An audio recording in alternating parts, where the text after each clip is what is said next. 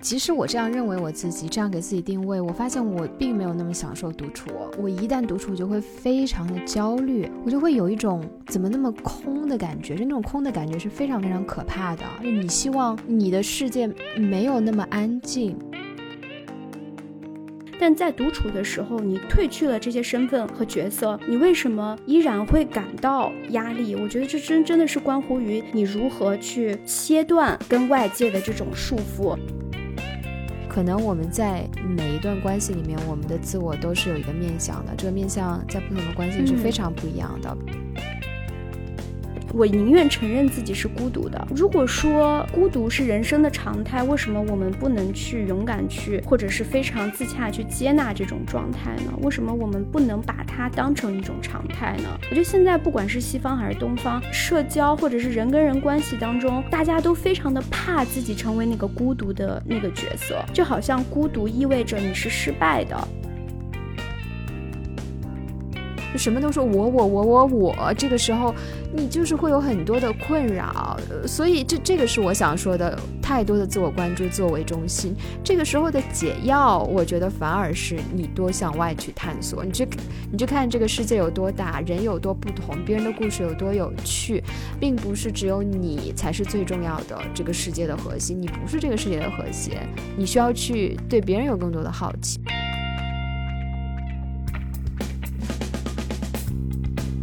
Hello，大家好，欢迎收听《悲观生活指南》，我是米少。大家好，我是维。我们今天想跟大家聊一下关于独处这个话题。然后今天我们两个都是在稍微喝了点酒的情况下录制的。现在我其实已经有一点点微醺，我才刚开始。我我已经在等你的过程中喝了好几口，感觉现在稍微有一点晕晕的，然后整个人有一种飘飘的感觉，还挺舒服的。今天是第一次我们两个喝着酒来录播客，我们想看看在这种微醺的状态下，我们会不会比较放松，然后聊出一些新的感觉。我在喝的这款酒是我们这期节目的赞助商周礼，这款酒是款非常清新的葡萄酒。我现在喝的这个口味是荔枝绿茶白葡萄味的，喝起来非常的清新。有一种香甜的荔枝的香味，又带有一点绿茶的清爽感，特别适合夏天。特别喜欢他们这款酒的原因，是因为它每一瓶的设计就是三百毫升，特别适合像我这种对酒完全没有任何酒量的小白，喝一点点达到微醺的那个状态就刚刚好。因为它只有七度嘛，然后三百毫升你不会喝太多。当时收到这款酒的时候，被它的包装还有整个的产品的设计细节就惊艳到了。它会在每一个礼盒里面搭配卡片，会上面会写到给大家推荐享受这款酒的时候可以搭配的。音乐、电影和书籍，然后你就可以点一点香薰蜡烛，放上自己喜欢的音乐，躺在沙发上享受这款非常美味的酒。我觉得特别适合自己在家一个人独处的时候放松。因为我现在人在澳洲，没有喝到招里的酒，但我听完你的介绍，我觉得好像特别的适合，特别是女生不太懂酒的这样的，就像我们这样的人吧，然后来喝这款酒。因为我在澳洲这边看到的大多数葡萄酒都是那种非常严肃的瓶子，各种葡萄酒产地命名。的完全没有这种荔枝绿茶这样非常吸引人的口味啊，好像非常像一种葡萄酒做的鸡尾酒的这种感觉。对它就是特别适合我们这种对葡萄酒没有什么研究，但是你又想喝一杯。其实当你选择周里的时候，你就没有什么压力。它的每一款酒都选用的是非常高品质的进口葡萄酒，加天然的花果原料。它也是经过世界级的葡萄酒大师亲自选品调配的。其实周里的葡萄酒它是会带一点气泡嘛，我觉得特别适合夏天，加一点冰块，那种清爽清透的感觉真的是非常非常的舒服。Anyway，就是我觉得他们家的每一款酒每个口味都特别好喝，绝对不会就是有那种翻车的情况，所以大家可以放心去选。那我们感谢 Jolly 赞助我们这一期的节目。如果我们的听友想要购买 Jolly 的特调七度果味微泡葡萄酒的话，Jolly 也为我们的悲观生活指南的听友准备了专属的优惠券以及一份特殊的好礼。具体的优惠信息大家可以参考我们的 show notes。另外，我们会在小宇宙平台上额外抽取三名在这一集下面评论点赞数最高的听友，赠送 Jolly 价值一百零九元的套组。所以欢迎大家在收听这一集的同时，可以给我们积极留言哦。你自己平时在独处的时候会有习惯去喝一点酒吗？诚实跟大家讲，我其实过去大概三年我都没有怎么喝酒，但是最近由于恢复了单身，然后我会开始需要更多的社交，我会发现喝酒其实是特别重要的一项社交的方式。我自己在家其实平常都不喝，我以为你会说你最近恢复了单身，于是有更多的独处的时间，所以你会想说独处的时候来一点酒给自己。真的，真的说说实话，我真的是最近会喝酒比较多，会去酒吧，但是因为我都是社交的情况下喝酒，这个对我来说是一个比较新的东西吧，就包括鸡尾酒、酒的类型、啤酒，然后包括你。在酒吧用英文怎么点酒，对于我来说都挺新的。然后我最近也因为接触到这个，我自己会关注、会查一些酒的信息，然后包括跟 Jolly 的合作，就等等各种各样的原因吧。我就最近自己在家也开始喝酒了，真的是最近才开始。像我今天就调了一杯鸡尾酒嘛，我之前自己完全没有调过。但确实，我觉得自己一个人的时候喝酒跟社交的时候喝酒真的感觉不太一样。我觉得你达到的效果可能是一样的，都是会。给你一种比较放松的状态，包括我昨天，其实我最近睡眠特别特别的差，我昨天就给自己调了一杯 Mojito，昨天晚上睡得还不错，确实是不错，也会让自己就卸掉一些包袱吧，整个人可以比较快的进入到那种放松的状态。哎，我有一个感受，就像刚才刚开始我提到的，我平常也不怎么了解酒，所以喝酒也喝的不多，可能更多的场合是在社交的环境之下，嗯，比如说过年过节的时候，大家聚在一起。跟朋友、同学聚会可能会喝一点酒助兴，这实不相瞒，就非常少的情况下自己在家一个人喝。我对比下来，我觉得当在一种社交的场合之下喝酒，好像我并没有去享受这个酒本身的香气或者是口感。我其实知道我要追求什么状态，我想要立刻通过酒去达到那个状态，比如说放松，比如说非常嗨，然后跟大家都能打成一片的那种热闹的感觉。我知道我喝了酒会那样，所以我我可能会有时候会。其实甚至会多喝几口，想要。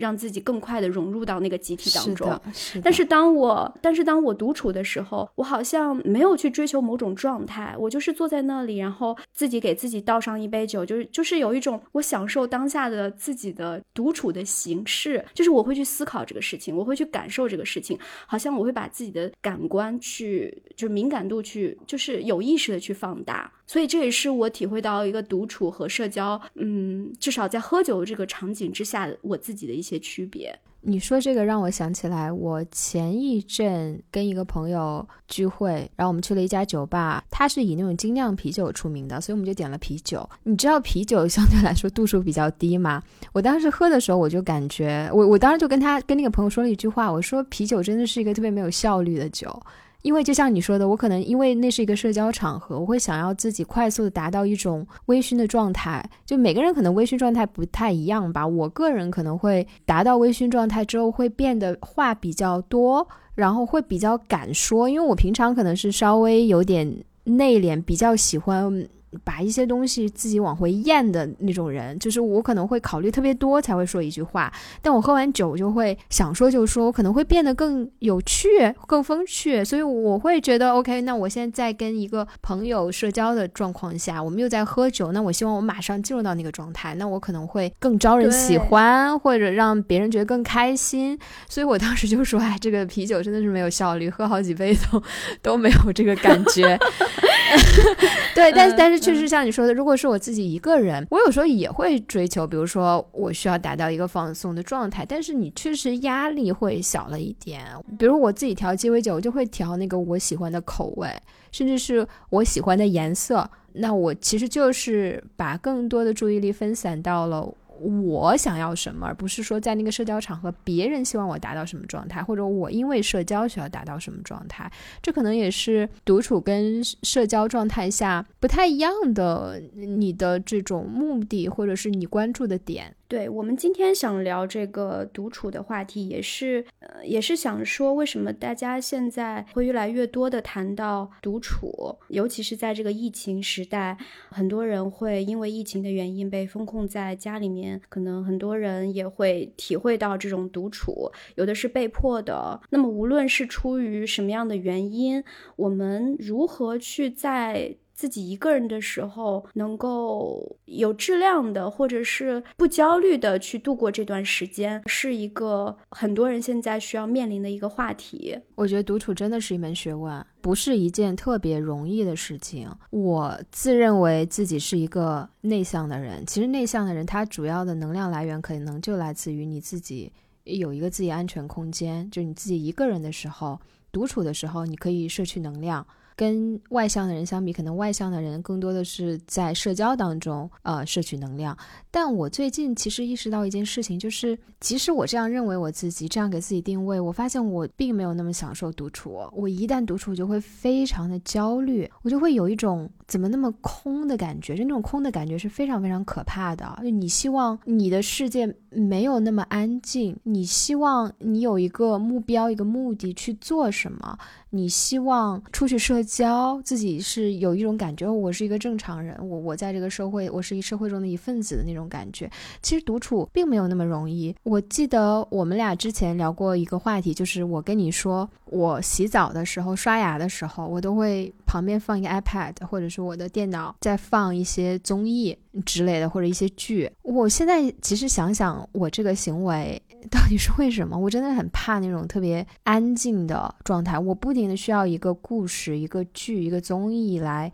分散我的注意力，或者是来让我觉得我这个世界没有那么静，是有声音的。你让我完全就处在当下，我自己一个人完完全全的跟我自己相处，什么都不做，我发现真的太难了。你你会有一种特别特别强的焦虑感，我觉得这也是为什么冥想那么难。你就坐在那儿什么都不干，你就关注你自己的呼吸，你自己的存在，这是一件多可怕的事情。就是我们觉得我们现代人被这种各种各样的信息天天天天的这样的所覆盖、所淹没，你你真的很难去独处了。就是我我这里指的独处，可能更多的就是你什么都不做，就是你自己一个人就待在那儿。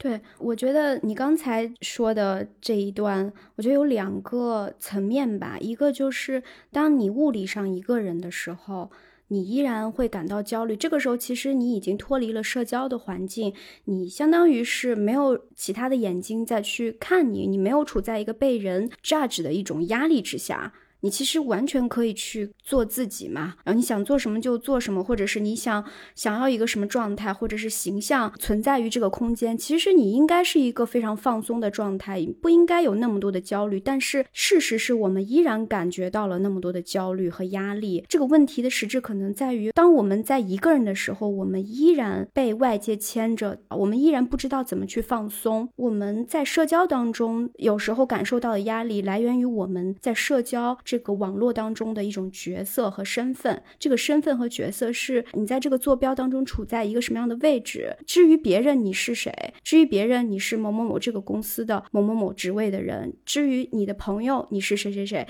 所以你才会因为你的角色和定位，你感受到很多压力。但在独处的时候，你褪去了这些身份和角色，你为什么依然会感到压力？我觉得这真真的是关乎于你如何去切断跟外界的这种。束缚就是如何独处，其实引申的另外一个问题就是如何放松。我们看似一个人是一一个人在一个空间里面，但是我们可能还在看直播，参加一个线上的派对，线上的什么演唱会。所以，我们和外界的联系现在不是物理层面的这种联系可以去概括的。我们的联系可能是无孔不入的，只要我在接收信息，只要我听到外界的声音，我们就没有办法摆脱外界对我们的牵制。我觉得有的时候这种独处的焦虑，像你说的，它来自于当我们想要切断我们在社交的、我们在社会当中的这种社交身份，我们把这些都抛除之后，我们到底是谁这个问题，我们大多数人是不知道的。这种不知道的感觉是非常可怕的。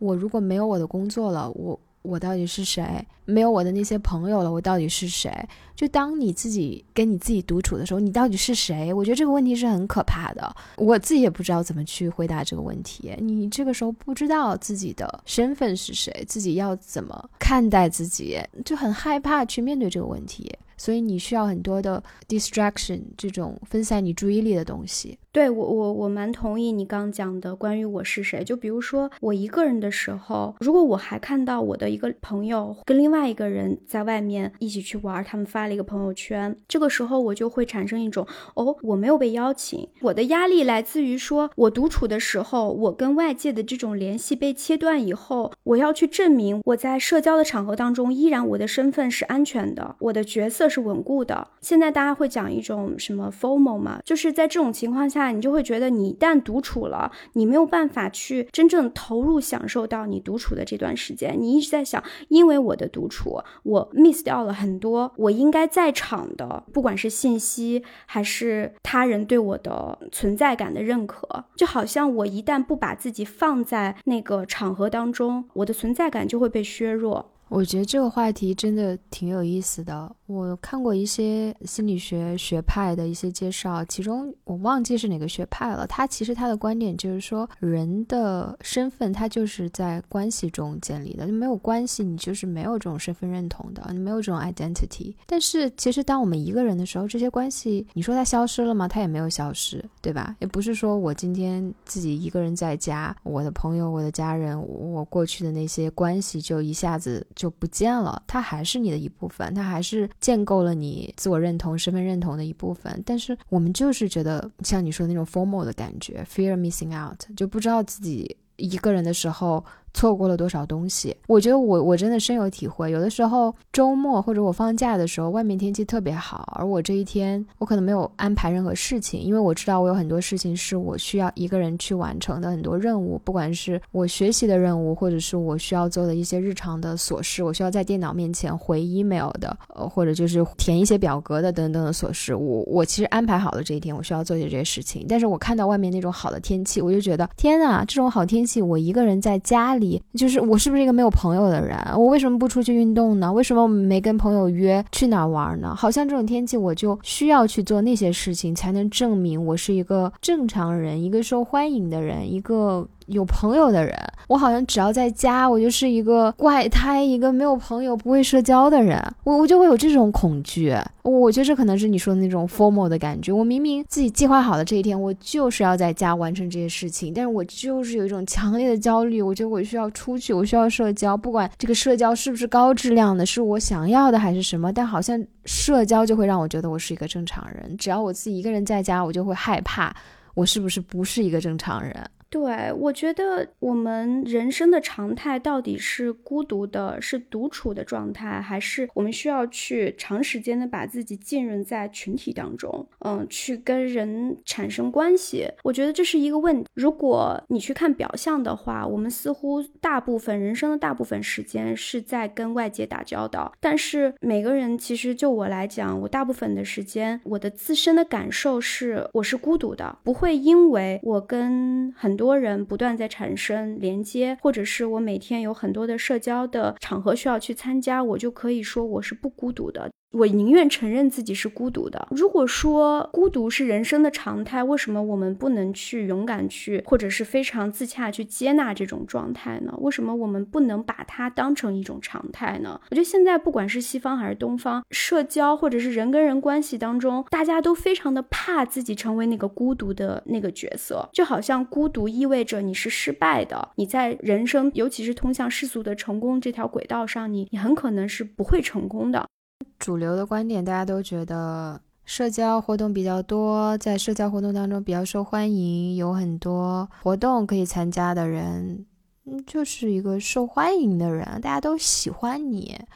对我们一旦独处，我们的目光、我们的关注点、我们的整个人的心思还在外界，我们还想不断的去回到外界。现在有特别多的那种鸡汤啊、培训啊、正念冥想的课程，教大家独处、去放松、去跟自己相处。但是我感觉他们背后的一套话术导向的一个目的地，就是你如何现在在独处的过程中培养好自己、提高自己。然后做好准备，以一个全新的、更强大的自己回到社群当中。好像你的闭关修炼是为了去练就一身神功，然后为了更好去回到社群，而不是你真正的去利用这段时间去跟自己对话。所以，即使我们在讲如何独处，我们我们所有的着眼点还是为了摆脱独处，回到社群，无形之中就制造了更多的压力。就包括说我 OK，我现在接受我独处，但我如何更好的独处？你会不会独处？这又是一个问题了。即使我接受了独处的状态，我都不一定能很好独处。我今天过去了，我觉得，哎呀，今天没有独处好，我明天应该再怎么样？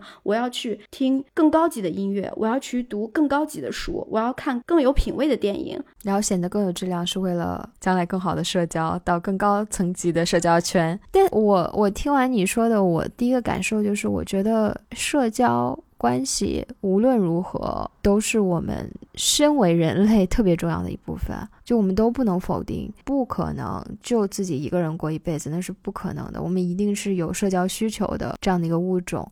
我个人对冥想，我们了解没有那么深啊，但是我个人理解，可能大多数的冥想并不是说他希望你认真的独处，然后将来可以更好的去成为人群中闪亮的一颗星。呃，我理解的冥想，它更多的是，它甚至很多冥想不要求你什么把手机都关掉，在一个安静的空间，没有这样的要求。你可以在一个嘈杂的空空间，他教你的就是，当那些声音过来的时候，当你的思绪特别复杂，飘到其他地方，比如说 formal，你就是害怕自己是不是被一些社交的。场合给抛弃了。当这些想法出现在你脑子当中的时候，你你你你可以简单的对它做一个命名，就是或者是你你告诉你自己，哦，我现在在想这件事情，这是我的一个想法。然后你继续回到关注你自己的呼吸，回到当下。就是它不断的要求你回到当下，不要求你安静，它也不需要你将来在社交关系中如何的闪亮。它其实就是回到当下，它是一种训练。甚至你在排队，你在。徒步，你在等地铁，你其实都可以冥想，你都可以把自己拉回当下。这甚至它其实没有太多的公用性。有有一些冥想会讲，它的公用性不是让你更快乐，不是让你更自信，它甚至它的目标都不是快乐，它就是让你活在当下。嗯，不管是冥想还是其他方式，包括我喝一点像这种七度的葡萄酒，达到一定微醺的状态，我很舒服。那么我可能我的大脑从逻辑思考的模式，我可能转换到了一种以感受为触角去认识我自己、我的身体、我的周遭，包括这瓶酒这种状态，就是从思考模式转换到了感受模式。如果你是处于感受模式的话，其实你不会以你的逻辑思维，或者是你学到那些知识、价值判断去判断，说我这么想是不对的。我现在为了达到一个正念冥想的目的，我要放松，于是我要这么做那么做，我要把我脑袋里面那些杂念去去除掉。你一旦有这样的去除、选择、摘取，那么你可能就没有处在当下。你没有让所有的东西就像一个流水一样去 flow，去按照自己自然的状态去 flow。你放松的状态其实是一种被动的状态，就比如说我们身体坐在摇摇椅上面，你整个人是非常松弛的，那么你的肢体、关节、神经，你不会去主动去做一些动作。就比如说我现在要抓这个杯子，我肯定是大脑有一个意识发出了一个命令，那么我的手就会主动的去触达这个杯子，然后我再主动把它拿起来。但如果说你是处于放松状态，你不会去主动做这些动作，整个人包括你的意识也都是被动状态。当你一旦处在被动的状态，这种情况下，你的意识的那些念头也会自主的全都跑出来，因为你没有去压制它，是的，是的，你没有去说我要把它全部都擦掉、抹掉，没有那个清空的动作，那么你的脑袋肯定是特别杂乱的。我前一阵不是去，我跟你说，我做了那个体验，就是在那种漂浮馆里面，它是在一个呃，就是盐度非常高的。一个机器里面，你就躺在里面，你就会自动浮起来，然后把一切灯都关掉。它是一个机器嘛，你把盖子盖上，你什么都不做呢，你就在那个水上面浮一个小时。它的广告宣传，它的市场营销策略就是说，很多人在这个过程中迸发了，迸发出非常多的。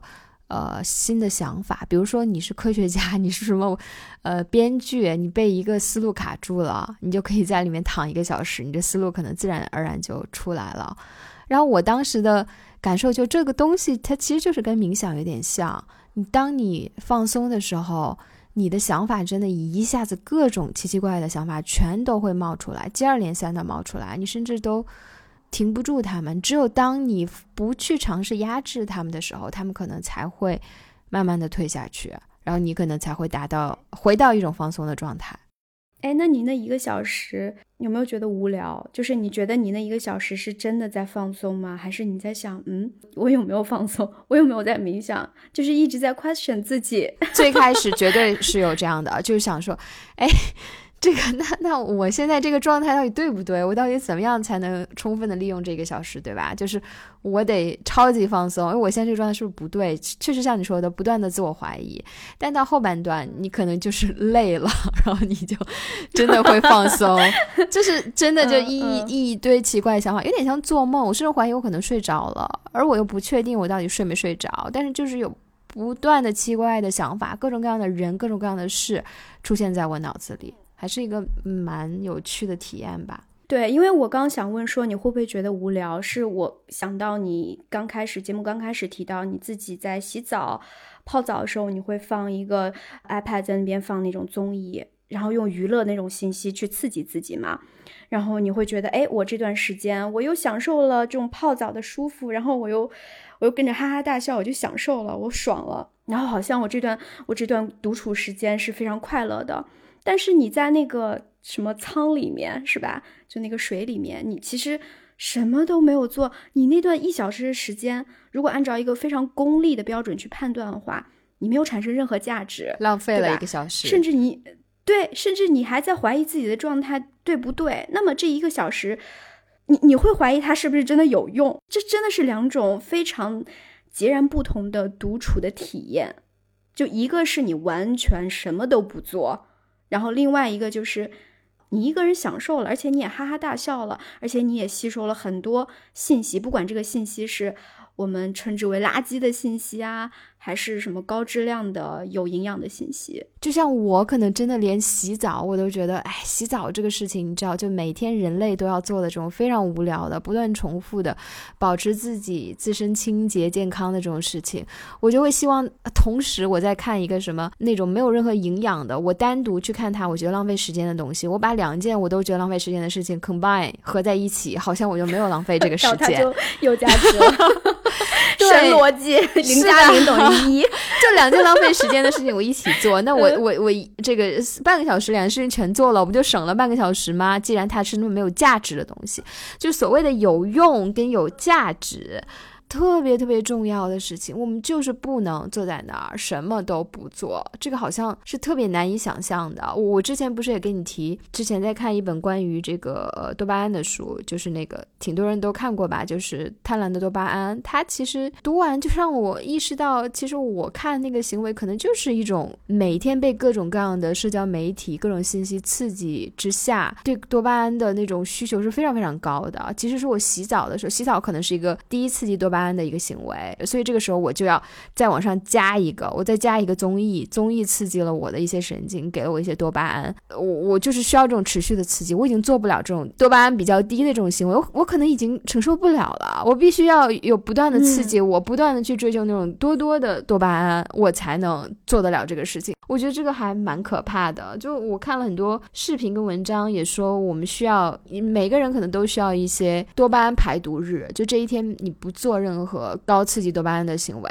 你就是做各种，比如说读书啊、运动啊这种也会分泌多巴胺，但是会比较低的这种行为，让你对多多巴胺的这种需求回到一个正常的状态，你才可能去比较好的完成一些真正的独处和做一些短期内可能让你没有那么多快乐，但是长期可能对你有好处。的事情，对，哎，你这个讲这个过程特别像吸毒的戒毒过程，是吧？我现在也没戒毒，我我前两天洗澡的时候还在看那种特别没有营养的垃圾综艺。嗯，对，其实这个跟我刚才讲的，就是你如何放松也是息息相关的。大多数人理解的放松，就是我今天，哎，我去看个电影，我去看一场脱口秀，哈哈大笑，我跟朋友去什么熬夜 KTV，就是只要我这个做的这个事情是娱乐性质的，我好像我就。放松了，但其实娱乐真的不等于你在放松。你在娱乐的时候，你大脑接收了这种好像正向的刺激，你就会觉得哦，我我放松了，但其实本质还是，不管是你刚提到的多巴胺，还是大脑的所谓的什么交感神经啊，它还在不断的被刺激，它还在不断的在工作，就是它在运转。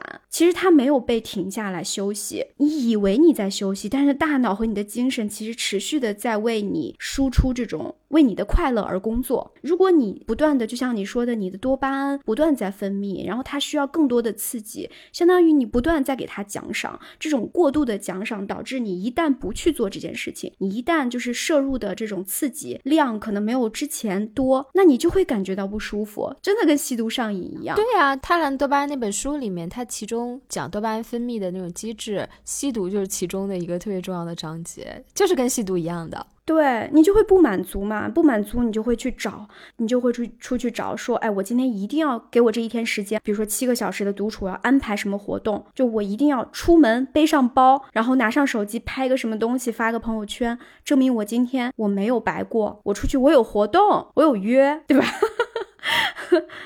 那你觉得什么样的独处才是不焦虑的独处呢？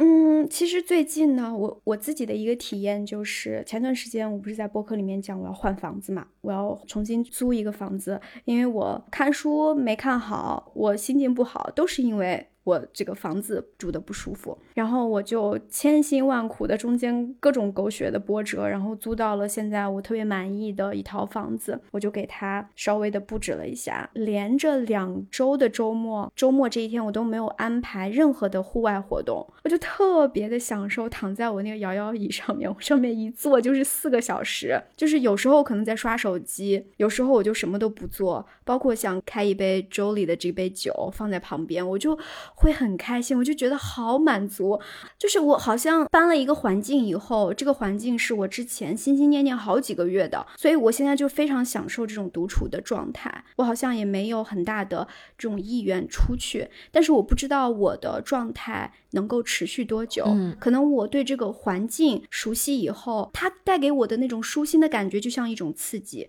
就像一种多巴胺的分泌。当他嗯让我的感觉 耐受了以后，我可能还需要去寻找新的刺激。就是我不知道我现在独处的给我带来的舒心的感觉，是不是也是我努力去让它变得有公用性，我才能够享受它。如果它成为一种常态，我是不是还要出去去寻找其他的刺激？我觉得是这样的。就是我刚搬到新家，把它收拾好之后，你觉得哇，一个新环境，然后把它收拾得很漂亮。我也想，可能接下来一两个周末我都在家里，就是我我觉得 OK，我这个环境好棒，我可以在这里读一本书、看一个电影、做一顿饭等等等等的。嗯，有一个《纽约时报》的一个专栏作家叫他叫 Stephanie Rosebloom，他写过一本书，叫英文的原文叫 Time Alone，就是非常的直白嘛，Time Alone 就是独处。你知道中文翻译是什么吗？非常的巧妙，叫精致的独处。我觉得这个文化哦，真的是特别特别的神奇。就是人家明明就叫 Time Alone，然后中文翻译为了去销售兜售这本书，就一定要给它起一个好像有一点怎么讲呢？成功学味道的精致的独处。里面有两个主要的观点，就是说你能达到一个高质量的精致的独处，你要做到两点：一是你必须要自愿，二是你要专注。我就觉得，包括我刚才提到的我自己的经历，为什么我能够这一两个周末，我可以非常心甘情愿的、心安理得的，甚至可以说自己不焦虑的独处，是因为我好像让自己处在了一个精致的状态。我可以说，我周围的环境是我想要的那种非常舒心的，我有非常漂亮的花瓶在旁。旁边，我的沙发是我精心挑选过的，客厅的装扮是非常符合那种，就是我自己认为的那种精致的标准的。于是，我要在这个环境里面，我可以跟自己和解，我在自己反省。即使我能够很好的独处，我的独处是不是有很多的条件？引申的一个问题就是，我们在讲独处这件事情，是不是我们给他设定了很多的条件和门槛？我们认为自己不能很好独处，是因为我们没有这样，没有那样。或者说，即使我们在独处的时候，我们脑子里面一直一直在想：说我今天的工作当中我出现什么问题，所以我现在心烦意乱，我哪有什么心思去跟自己对话？我哪有什么心思去关注自己想什么？好像这个时候我们就没有办法，没有资格，我们丧失了那个资格去跟自己对话。我可能想要关注的一个问题就是，跟自己独处真的是需要那么多的条件吗？我们只有跟外界做到那么完美的时候，我们才能跟自己独处吗？就哪怕今天我在工作当中表现的一塌糊涂，那么今天我能不能，如果我有独处习惯的话，或者是冥想习惯的话，我今天的这个三十分钟的冥想，我还能不能很好的把它完成？我觉得很难哎。就是当你对自己的生活状态不满意的时候，而这里指的生活状态一定是你在社会当中、你在关系当中的状态。你不满意的时候，你独处的时候想的更多的都是，那我要怎么办，对吧？那我工作，我现在有一个问题。那我现在有了一些自己一个人的时间，我是不是要去学习，对吧？我这个工作这个不行，那我额外是不是要学习？我人脉不行，那我自己有了时间，我是不是要去建立人脉？感情上出了问题，那我独处就那那岂不就是更难受了吗？我本来就。就没有另一半，我自己独处的时候让我觉得，哎呀，那是不是就没有人喜欢我？我觉得你独处和你所谓的在外面的世界跟他人交往，在关系当中你自己，我觉得非常非常难，是切断关系的，太容易被那个影响，就那个好像才是你真实的世界，独处可能只是你的一个小小的一个休息的状态。你休息的时候，你可能也要为你将来回到你的主战场做一种准备，所以他才会。受到那么多的影响，对吧？就是你很难把独处作为一个单独的、独立的空间，它它很难避免的，就是和关系相连的。就以亲密关系来讲，有一个说法就是说，你这个人一定是要独处能力的人，他才可能在亲密关系当当中跟你建立一个健康的亲密关系。那到底什么才是有独处能力的人？那我猜可能就是他可以很好的安排自己的时间，当然这个很好的安排自己的时间，不会有太多的这种焦虑感。可能我不知道标准到底是什么。嗯，我觉得吧，与自己独处的能力，我觉得这个能力可以分两个角度去理解，一个就是你具象的能力。说白了，一对夫妻，如果他们关系当中出现了很大的问题，两个人没有一个就是物理上的可以单独跟自己相处的空间去独处的话，那么真的是谈不上所谓的跟自己和解，或者是非常冷静的去跟自己对话，想他们之间的问题。所以我觉得具象的能力去给自己营造一个可以独处的空间，我觉得这个是非常重要的一个条件。就包括现在我们讲说是啊，女女性要独立，要有自己的财产、空间、房间，就是你自己去买房，你要写自己的名字，你可以有一个，你你你跟这个男的吵架了，你你搬出去，或者是你自己想要逃离这个空间，你有地方可去。我觉得这听起来非常的现实，非常的具象，但是它确实是一个很重要的一个事情。那么，如果你有这样的一个空间，你怎么能在这个空间里面让它变得安全舒心，也是一种自己营造很好独处环境的一个能力。因为如果你有这样的能力的话，说明你是非常愿意，或者是已经做好准备，给自己创造这样的一个环境，让自己进入一种独处的一个状态。至少你的前提条件，你的条件已经准备好了。所以我觉得这是一个具象的能力。就比如说梭罗，他去瓦尔登湖，他自己独处，他要写这个瓦尔登湖，那。他必须要去给自己在那个山林里面去建一个小木屋，他有这样的一个地方可去，他才能去在这个湖边写了这样的一个散文。然后另外一个，我觉得是抽象的能力。其实这个跟刚才我们讲的，你懂得如何放松，或者是你懂得如何去放下，甚至是有一种勇气去面对自己真实的想法，包括那些很不好的想法。唯你就是一个特别敢于面对自己非常负面情绪和负面想法的一个人，包括你自己会去写日记，把自己这些正面的、负面的情绪都记录下来。那么你记录的过程，我相信这个过程其实也是你自己跟自己独处的一个过程。我觉得这就是一种一种抽象的能力。很多人他可能在空间当中他是一个人的，他也会去想，但是就像我们刚讲的。他会自主的去选择，我那些坏的东西我都不要去想，因为想这些东西会让我痛苦，会让我觉得不舒服。那么我把这些东西都排除掉，最后你的独处和自我的所谓的 reflection 效果其实并不是很好的。你说你这个定义是不是对独处的要求太高了？有独处能力是什么？我我同意你，你第一点说的特别好，就是你要有能力给自己一个空间，一个物理上的你可以独处的空间，这个很重要。作为一个成年人啊，然后第二点你讲的，我觉得这个要求就非常高了。你讲的是。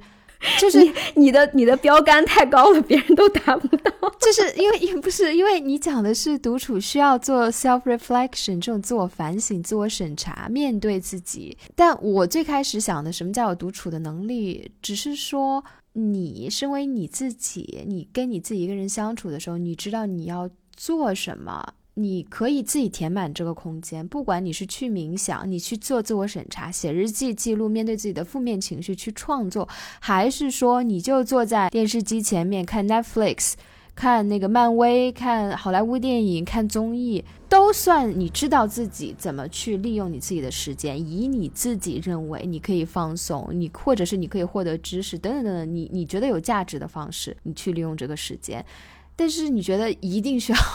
面对自己的负面情绪才叫会独处吗？如果我就是看漫威的电影，我就是打游戏，对呀，我就觉得这样我就特别开心。我过了这个周末，我没有焦虑，我没有呃什么感受，我觉得我打游戏特别开心。这样不算有独处能力吗？可以，但是对 我同意，就是我刚才可能讲的，我看我可能刚才讲的就是说，你你怎么去放下。嗯，你怎么能跟自己达到一种非常安宁的状态？如果你一直就是在抵触某一种，就是你内心一直在往出跳的某一个念头，然后你要去压制，我觉得这绝对不是一种安宁的状态。就比如说我现在独处，但我就一直在心想，我今天白天哪一个同事说了我一个什么，我特别不认同，他在 judge 我，呃，我好恨他，我好烦他，我想去骂他。那如果我一直在啊，我不要这样想，我不要这样想，我不要这样想。那可能其实独处的并不是很开心。那如果我独处的时候，反正又没有人知道我内心在想什么啊，我即使在我这个独立的小屋子里面，没有人听到，我就说出来，我说谁谁谁你垃圾，我就喊出来，我是一种发泄，我这也是一种自我面对啊。我发泄完了以后，我可能就好了。我觉得独处之所以它有趣，就是因为你现在要面对你自己嘛，没有一个其他人。可以去刺激你，可以去给你营造一个磁场，让你去做出某一些反应。你你就是面对你自己。那每个人面对自己的方式也是非常非常不一样的。像你说的，有的人可能像我，我我觉得我就会特别喜欢深挖自己的各种负面情绪，那可能就是我的习惯。但有的人就是不想要去想，他觉得我好不容易不面对那个同事了，我现在就是想忘掉他。任何跟他沾一点边的东西，我都不去碰，这就是我放松的方式。我觉得可能无可厚厚非，不一定是像我这样非要。就是满脑子想他才是特别好的，你就你就认识了，你就面对了真实的自己，面对了你的负面情绪。我觉得也不一定，真的。我甚至觉得我我现在可能有一些改变，我有的时候可能也不想想，我可能想出去跑个步，把这些事情都忘了。这就可能有时候就是关于你怎么成长的，你的习惯是什么，会导致你在独处的时候会想要做某一些选择，做一些事情。对，是这样的。我觉得，嗯，我同意。Anyway，就是我不知道，这可能是一种平衡吧。我觉得是一种平衡。嗯，对，我觉得就是自我本身就我们一直在讲说，面对自我，跟自我和解，让自我就是出来跟自己对话。那么，我们自我到底是什么样的？它其实可能就是一个中性的，你可以，他有很多的这种不为人知的想法，可能是好的，可能是坏的。你能面对一个非常真实的自己的所谓的精神的形象吧？我觉得。都是很很不容易的。我最近在想，就是所谓的你真实的自我，你独处的时候出来那个自我到底是什么样的？我觉得这是一个特别有意思的话题，因为可能我们在每一段关系里面，我们的自我都是有一个面向的。这个面向在不同的关系是非常不一样的。比比如我跟我的男朋友相处的时候，跟我跟我妈，跟我跟你作为我朋友，甚至是我另一个朋友跟我跟你相处的时候的每一个我。跟都是不一样的，对吧？就是人在关系里面，你的你展现的关系会刺激出不同你的面相，你是非常不一样的。但当你自己忠于一个人的时候，这个是非常有趣的一个状态，就你面对的那个自己到底是谁？你其实你知道自己是好多种，是一千种、一万种面相的你。这个时候你忽然回到了这儿，你知道自己的全部过去。我的过去就是有一万个面向的我自己，现在回到了一个只有我的状态，这一万种面相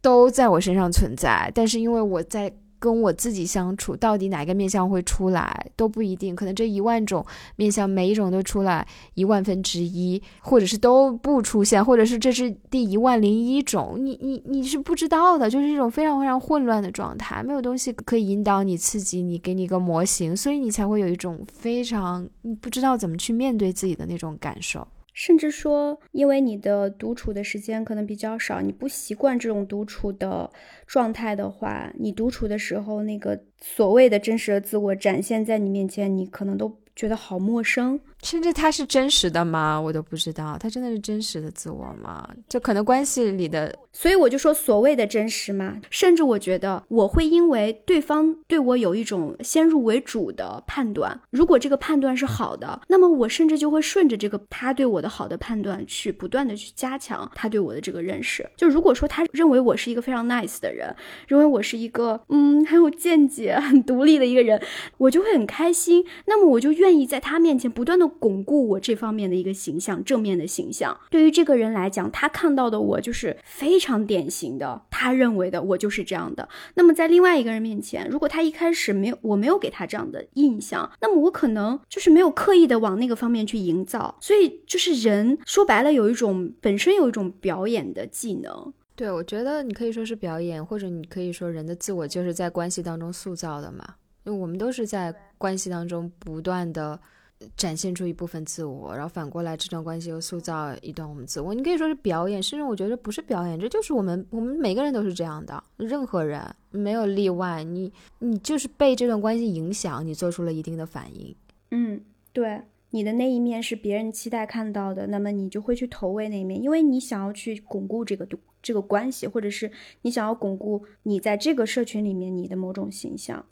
我有时候会觉得自己的独处时间太多了，真的，就我有时候会觉得我独处时间太多，会让我太以自我为中心。我会，我一直想我是怎么怎么样的，一切都是围绕着我。即使我回到家里，我去想我今天上班发生了什么，我约会又发生了什么，但一切都是我好像决定了一切的关系，就不断的挖自己身上的东西，有的时候会让你自己特别的。就是忘记了你并不是全部的决定因素，在关系里，在任何发生的事情里面，我有时候会希望 push 自己，就是要求自己多去社交，多在关系里去怎么讲，去发展我的自我，去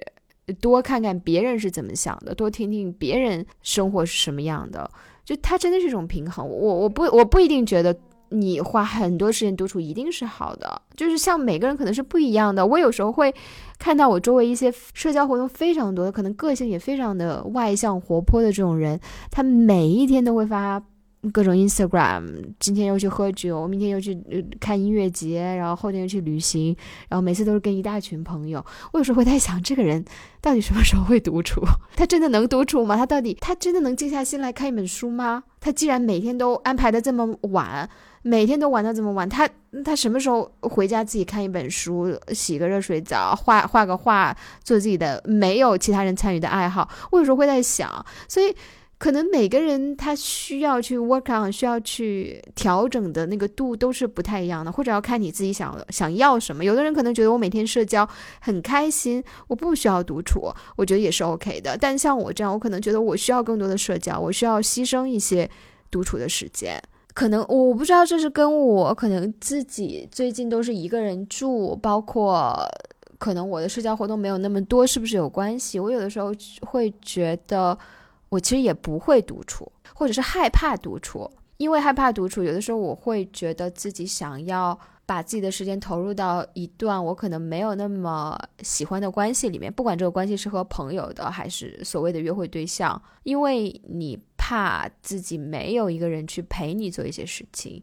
你你就是明明知道这个关系可能你并不是很喜欢，你还要不断的去维系它。因为好像只要有一个人陪，就比你自己一个人单独去做一些事情要好。嗯，我觉得这确实是一个平衡。因为我觉得蛮好奇的，就是你你也说嘛，从去年往前有很长一段时间你不是独处的状态，你跟别人一起住嘛？但可能从去年到现在，你基本上是一个人住的状态，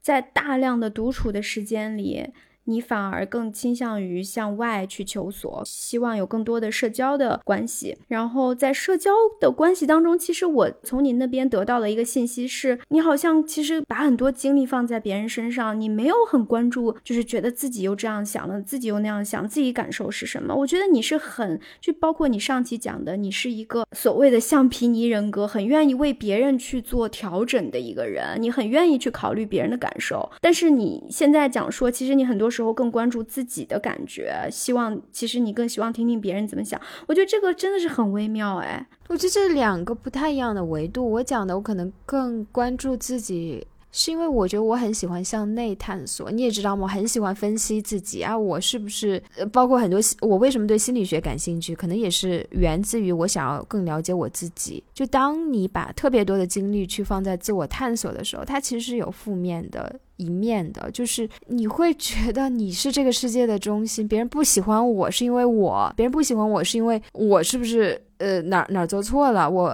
我太矮了，就是一切都是因为你。甚至比如说，我说我有社交恐惧症，社交恐惧症有时候我觉得真的是因为你太把太多的精力关放到自己身上了，就你怕别人不喜欢你自己。但其实可能你，比如说你那天衣服穿错了，你觉得穿特别难看，你就没有自信，你就觉得别人都不爱跟你讲话。其实可能不是那样的，对吧？那那可能就是因为别人根本就没有注意到，对，别人不不没注意到你的衣服，或者是那个人跟你气场就是不合，你再穿再好。看的衣服，你也跟他。谈不来，就是你把太多的精力放到你自己身上，而没有你没有放到社交这件事情本身，或者去了解另外一个人本身。你真的对他产生好奇，你去问问题，那个社交是自然而然的，而不是你只想，哎呀，我要怎么才能让他喜欢我？他喜欢你？对我怎么样才能是一个有趣的人？就什么都说我我我我我，这个时候你就是会有很多的困扰。所以这这个是我想说的，太多的自我关注，自我为中。中心这个时候的解药，我觉得反而是你多向外去探索，你去你去看这个世界有多大，人有多不同，别人的故事有多有趣，并不是只有你才是最重要的这个世界的核心，你不是这个世界的核心，你需要去对别人有更多的好奇。我觉得这个不是矛盾的，反而是一种互相呃，一个是另一个解药的这样的一个关系。嗯呃，我觉得有可能啊，有可能这个社会上，呃，内向的人跟外向的人，我们先假设他是一个五五分成的，就是外向的人跟内向的人，也许在人口比例当中，假设他是五五分成的。但是呢，由于我们现在不管是东方社会、西方社会，我们似乎把嗯一个人获得人生幸福。成功标准建立在一个人要更加外向，包括很多求职、很多机会，他设定的理想型的得到机会的那个人应该是相对外向的。你去看那些什么 job description，他都会要求你是一个善于跟别人打交道的，善于跟别人去沟通的，就是沟通能力是建立在你是相对来讲稍微外向一点的。在一个我们整体社会都推崇外向，整个社会的颜色。都是更加外向向外的情况下，那么更多的人其实他面临的问题是，你逼自己外向以后，你又怎么去回到独处的状态？我们看到一些鸡汤里面讨论的是，包括我们今天也会去讨论。如何去不焦虑的独处？如何去更好的独处？独处似乎成了一个我们去面对外界那么纷繁的各种关系、各种竞争之后，我们想要寻求自己内心稍微短暂的安宁的一种避风港一样的存在。像你这样的状态，其实是属于少数的。就更多的人，他需要的是我怎么去关注内心，我怎么去向内探索。这跟我们整个社会的性质是一个外向型的。或者是 pro 外向 pro extrovert 的性质是相关的，我觉得有可能吧。我今天我不是刚今天第一周去上那个回去上那个拉丁舞的，不是拉丁舞，那叫什么社交拉丁舞的课风情拉丁叫风情拉丁，对，就 salsa bachata 嘛。然后今天 结束了，然后就是老师让大家围坐一圈，就说你今天上完这个课。你的第一个感受是什么？然后就有一个老爷爷在我们那个课上，你 知道他的感受是什么吗？他他就我们前面我们都说的是一些技巧，比如我们学到了，比如要看着你的舞伴啊，什么要怎么转，什么头要怎么摆。然后那个老爷爷说，two hours away from my wife，就是这两个小时我不用跟我老婆在一起，这是他的感受。然后大家就哄堂大笑。然后就是你刚刚讲的时候，我就忽然意识到，独处不一定是你自己一个人呢。那也是他的独处时光，对吗？就是他，他从他的家庭生活中脱离出来了，他去参加了一项他的爱好，去跟大家跳舞。即使那课堂上很多人，但我觉得对于他来说，那是一个独处的时光。嗯嗯，对，是的，你说的太对了。就是独处，它并不一定说你一定要一个人待在一个空间里面才叫独处，而是说，如果你对某一个，不管是社交的关系，还是某一个状态。有一种需要从里面抽离出来，有这样的需求，那么你把自己从那个状态里面抽离出来，无论你现在要去向某一个状态，它其实都是一种像一种 detach。对，就是像我们前面说的，可能比如说呃，结婚的夫妻跟彼此相处的那个状态，激发的那个自我，对你来说占据了你生命中太多的时间，是你人生中特别重要的一个自我身份。你偶尔的从那个身份，你是别人的老婆、别人的老公、别人的妈妈，你从那个身份中脱离出来的那些时刻，他不一定是你一个人，但是你暂时的从那个身份出来，呼吸一口新鲜空气，做另一个身份，有另一个自我，你自己的另一面被激发出来了。你从某种角度来说，也是你自己的独处，或者是你自己有选择的一种关系的塑造，一种时间去怎么怎么把它。过过完的这样的一种选择，你刚才提到，就是你自己自主的、有意识的去选择，从一个你已经可能在里面浸润了很久的那种状态关系里面去抽离出来。这个所谓的意识或者是自主，我觉得是非常非常重要的。就是你这种自主和有意识意味着什么呢？意味着你已经对你之前所处的那个状态自己的那种。麻木，或者是可能焦虑的状态，已经有所认认知了。你知道自己需要一个脱离，你需要一段不一样的时间给到自己。我觉得这个意识是非常重要的，因为很多人他可能没有意识到自己已经在那里面已经处于一种不健康的状态太久了，但他没有意识说，我还有选择，我还有方法去让自己脱离。或者说我愿意给自己这样的一个空间去脱离一段时间，你不觉得有时候有些人没有意识到，但他潜意识会做一些行为嘛？比如我们经常讲的，比如出轨行为，那很多人可能就是在自己的主要的这种婚姻或者是亲密关系的关系当中，他感受到了一种对，但他没有那种自主意识去去做一些我们可以讲说是更 mindful 的。做法对我觉得是一种潜意识或者那种焦虑一种情绪，就是推着他可能做出了出轨的行为，甚甚至有些我甚至有些出轨行为可能人家不是无意识的，可能是有意识的，我不知道。就是我觉得其实我们的身体都是很诚实的。就是你，你做了一些行为，不管你是无意识的还是有意识的，是自主的还是某种情绪推着你做了某种行为，你根本就没有意识到的状态。其实你做出的行为，有的时候真的是诚实的。对我，我我是想说，是你要有那种意识去帮助自己。你帮助自己的方式是，你今天就去跟朋友去做一件什么事情，包括这个老老头他去参加一个。舞会，你们这个算舞会吗？不是舞会，就是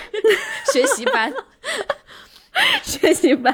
对，这是他自己帮助自己，他知道自己需要去帮助自己这样的一个意识。那有的人可能就像你说的潜意识，他的身体是诚实的，他身体今天他不想要在这段已经啊已经纠缠了很久的关系当中再去纠葛下去，他可能身体是诚实，他可能身体会。生病，甚至他会对他的妻子、对他的伴侣会发脾气，以自己身体的方式表现出种种的行为，可能会伤到自己，也会伤到对方。在我看来，这并不是一个很 mindful 的一种方式。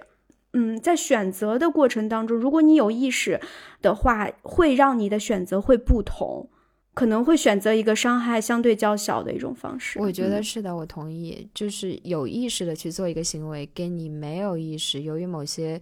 强烈的情绪驱使你去做的一些行为，那个是完全不一样的。包括独处，你有意识的选择独处。当你在一些关系里面太累了，你知道自己需要独处的时间，然后像米歇尔前面讲的，你有这个能力给自己给到自己这样的一个独处的空间跟时间，你还有能力去知道自己怎么来利用这些时间。我觉得这个都是一些有意识的选择，这是非常重要的。这对于我们的精神健康跟我们整个整个人的状态都是非常有帮助的。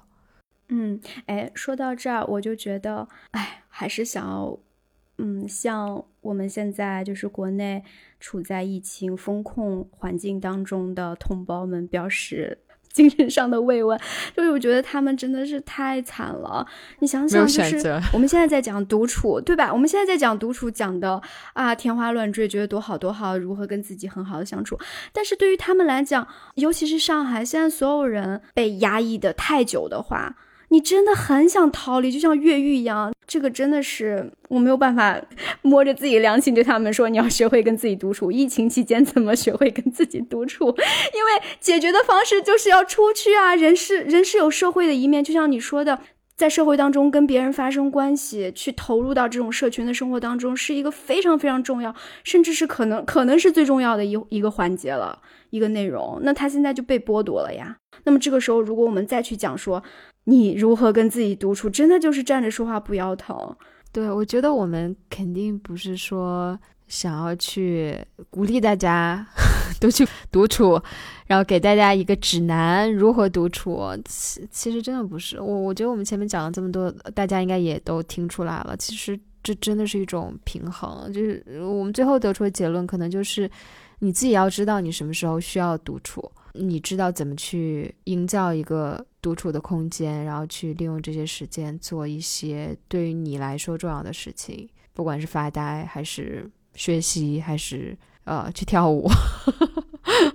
对对对，比如说一些小的 tips 可以用到，比如说可以嗯开一瓶 Jolly 的气泡葡萄酒，享受这段只属于你的时光。我自己打广告，你这个打的特别好。我自 我自己一个人在家的时候，我特别喜欢做的一件事情，就这件事情可能是别人跟我在一起的时候，我都不太会做的事情。就我会放我喜欢的歌单，然后可能会喝点小酒，然后在家跳舞。我其实觉得跳舞是一件特别令人开心的事情，但是每当我周围有其他人，就算是有我很长时间同居的伴侣，我都跳不起来，我就有点害羞。尼采说过啊，每一个不曾起舞的日子都是对生命的辜负。对，这个时候我想推荐。你又推荐一遍啊！我以为你要推荐 Jolly 葡萄酒，我想说你这个广告做的也太推荐那个最近没有，我最近很喜欢的一个视频博主叫蛋蛋，他的英文名叫 Dancy，我不知道是不是这么念，因为他他好像在中国的爵士舞。舞界是非常有名，我不知道他在北京还是在上海，反正他就一直在发那个呃视频嘛。然后他每一段视频大家就不到一分钟，就会分享一个非常基础的爵士舞的一个动作，然后跟着音乐，他会教大家怎么跳这一个。动作，然后他整个人的状态非常的自信，他不是那种非常瘦的人，他是稍微有点微胖。总之呢，你你会感觉到他在舞起来的时候那种自信和和魅力，真的是会让我觉得特别的能感染到我。所以今天喝着酒聊，你觉得有什么不一样的地方吗？我觉得会很开心，就好像之前。好像录播课就觉得这个事情就是一个事情要去做。当然，在聊的过程当中，录的过程当中，我也是非常享受的跟你的这种互动。但今天有了这个周里的葡萄酒加持，我会觉得整个的过程好像更有氛围感了。我我今天讲话好像整个人都处于那种微笑的状态，然后，嗯，说着说着我还可以去喝点酒，就会觉得好像更加丰富了一些。好像确实会比较放松，我们好像笑的比较多，但是我我会怀疑我自己脑子是不是转的没有以前快，应该还好吧？没关系啊，没关系啊，我觉得我觉得可能如果我们没有在酒精的作用之下，我们会有很多，就像我们之前讲的录播课的城市化的东西，比较对 follow the flow，有点像前面做的那个杯纸夜谈那一期的感受吧。就是虽然我们有一个主题，但是我们今天整一期的对话都是完全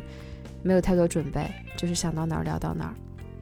好呀，那结尾就是，无论是独处还是跟其他人在一起，其实我们想要说的就是不要有太多的心理压力。如果你可以独处的话，或者是你不得不独处的话，那么就是做一些让自己舒服的。事情就好了，也没必要一定要逼自己去摄入某种有营养的、有价值的，然后一定要让自己这段时间有用、有价值。我觉得可能都不重要。对，我觉得如果要总结一下这期节目，我觉得我个人从这一期跟米歇尔对话得到的一点，让我觉得很受用的就是，你真的是需要有意识，不管你是选择独处还是跟人社交，你知道你为什么要这么做，你是有意识的做这样的选择的，你知道你是有。选择的，而不是说我觉得孤独，我就必须要有人陪。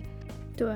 其实不仅仅是独处，还是社交。我们其实生活当中的可能很多事情，我们都需要有觉知、有意识。是的，是的，有意识非常重要。嗯，好呀